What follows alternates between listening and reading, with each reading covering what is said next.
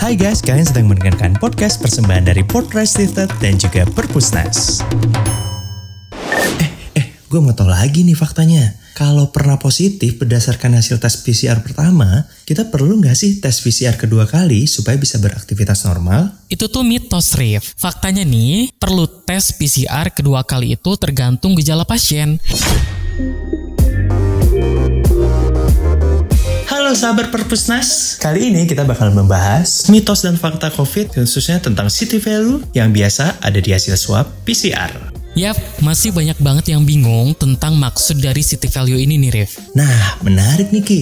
Benar nggak sih city value nentuin tingkat kesembuhan?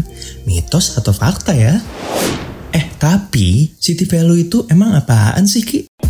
Hmm, kalau gue baca di website kesehatan, City value atau cycle threshold value itu tuh banyaknya jumlah siklus yang dihasilkan dalam mencari materi genetik virus dari sampel lendir atau hasil swab pasien COVID-19. Duh, baku banget ya kalimat gue. iya nih. Eh, tapi gue jadi makin penasaran. Katanya hasil city value itu nentuin banyaknya jumlah virus di dalam tubuh. Jadi kalau rendah berarti masih banyak, kalau tinggi sudah sedikit. Emang gitu ya Ki? Itu tuh mitos, Rif. Faktanya nih, city value itu kan lihat jumlah virus yang didapat pas swab PCR. Ini tergantung banget sama kedalaman pemeriksaan, mesin yang dipakai, proses menyimpan, dan pengerjaannya juga. Tuh guys, jadi mitos ya. Terus nih, katanya city value juga nentuin tingkat kesembuhan pasien. Jadi kalau city value-nya makin tinggi, kemungkinan sembuhnya tinggi. Mitos atau fakta tuh? Oke, kalau yang itu mitos. Jadi yang dilihat itu ya gejalanya. Perbaikan dari penunjang kayak lab sama radiologi, terus udah isolasi selama 10 sampai 14 hari. City value tuh nggak ngejamin tingkat kesembuhan. Oh alah, mitos juga nih guys. eh, gue mau tau lagi nih faktanya kalau pernah positif berdasarkan hasil tes PCR pertama, kita perlu nggak sih tes PCR kedua kali supaya bisa beraktivitas normal? Nah, itu juga mitos.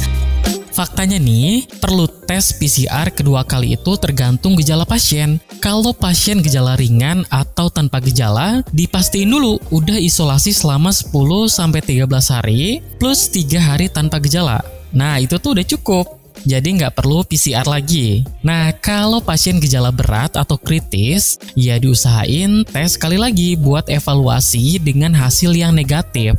Soalnya resikonya lebih berat. Begitu, Rio. Oh, I see. Ternyata masih banyak mitosnya ya tentang city value ini. Iya, Rif. Penting banget untuk cross-check segala info yang ada. Oke sahabat perpusnas, itu tadi mitos dan fakta tentang city value. Salah satu istilah laboratorium yang perlu kita pahami juga nih di masa pandemi ini. Stay safe and stay healthy. Terima kasih sudah mendengarkan podcast persembahan dari Perpusnas dan juga Podcast Retail. Jangan lupa untuk share ke teman-teman kalian agar teman-teman kalian juga tahu informasi mengenai COVID-19 dan lainnya. Mulai dari sekarang kita biasakan warga bantu warga.